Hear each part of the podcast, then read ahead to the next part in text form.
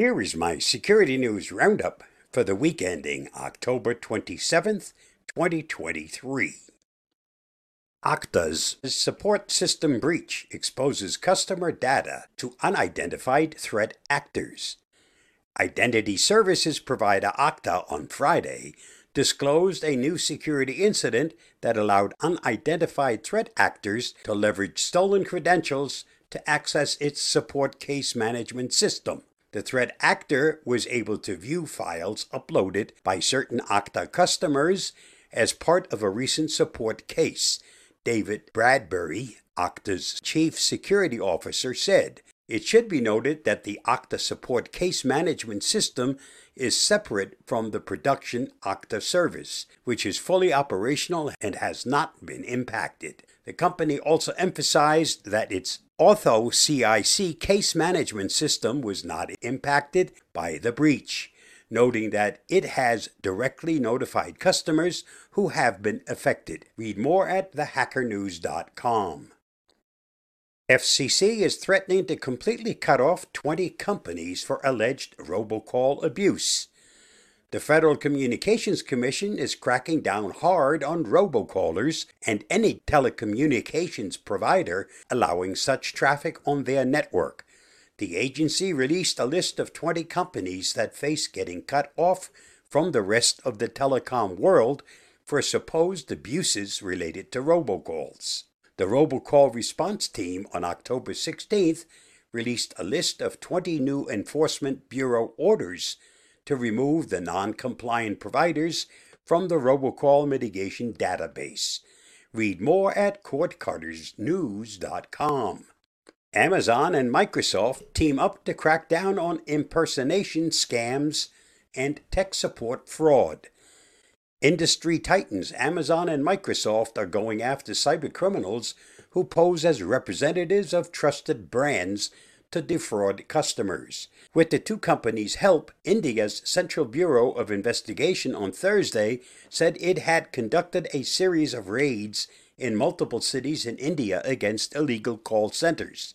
The operators were pretending to be Microsoft and Amazon customers support the call centers had impacted over 2,000 Amazon and Microsoft customers in the US, Australia, Canada, Germany, Spain, and the United Kingdom, according to Amazon. Read more at cordcuttersnews.com. iOS zero day attacks. Experts uncover deeper insights into Operation Triangulation. The triangulation database implant used to target Apple iOS devices packs in at least four different modules to record microphone, extract iCloud keychain, steal data from SQLite databases used by various apps, and estimate the victim's location.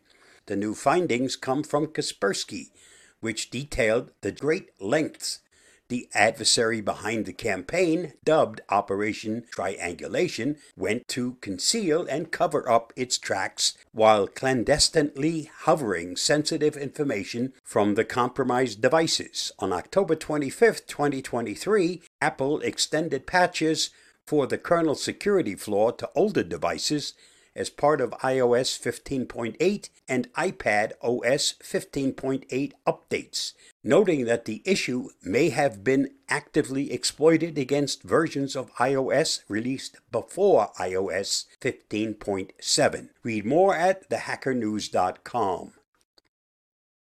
iLeakage. New Safari exploit impacts Apple iPhones and Macs with A- and M- series CPUs a group of academics has devised a novel side channel attack dubbed iLeakage that exploits a weakness in the A and M minus series CPUs running on Apple iOS, iPad OS, and Mac OS devices, enabling the extraction of sensitive information from the Safari web browser.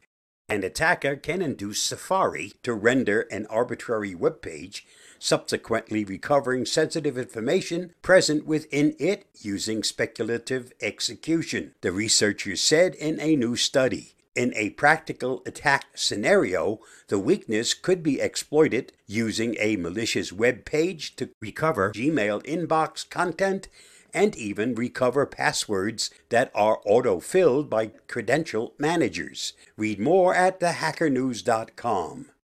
Hello Alfred app exposes user data. Hello Alfred, an in-home hospitality app, left a database accessible without password protection, exposing almost 170,000 records containing private user data.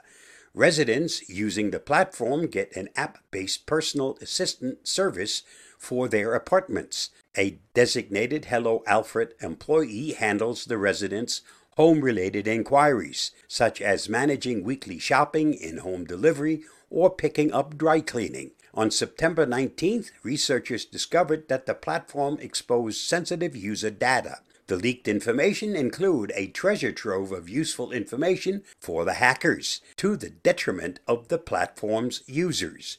Read more at cybernews.com. Ex-NSA employee pleads guilty to leaking classified data to Russia. A former employee of the U.S. National Security Agency has pled guilty to charges accusing him of attempting to transmit classified defense information to Russia. Jareh Sebastian Dalke, 31, served as an information systems security designer for the NSA from June 6, 2022 to July 1, 2022, where he had top secret clearance to access sensitive documents.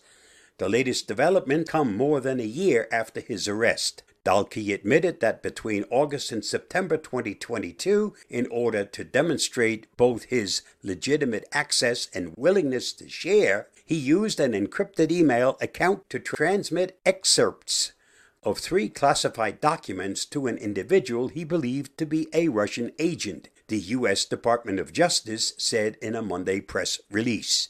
Read more at thehackernews.com.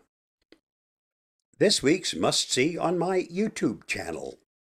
Phishing attacks can come in the form of emails, text messages, or phone calls. The more you know about phishing attacks, the better equipped you will be to spot and avoid them. Please watch my video on that topic at the link listed. Did you know? The inventor of the microwave didn't make any money off his invention except for the $2 bonus he got from the company he worked for when he invented it. Instead of mowing their lawn, Google rents goats to eat the grass at their Mountain View headquarters. CAPTCHA is a long acronym. It stands for Completely Automatic Public Turing Tests to tell computers and humans apart.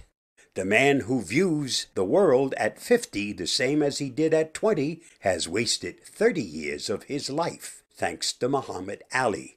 Just thought you might want to know. And that's a wrap for this week's Security News Roundup. Stay safe, stay secure, and I'll see you again next week. Bye bye, and thanks for watching and listening.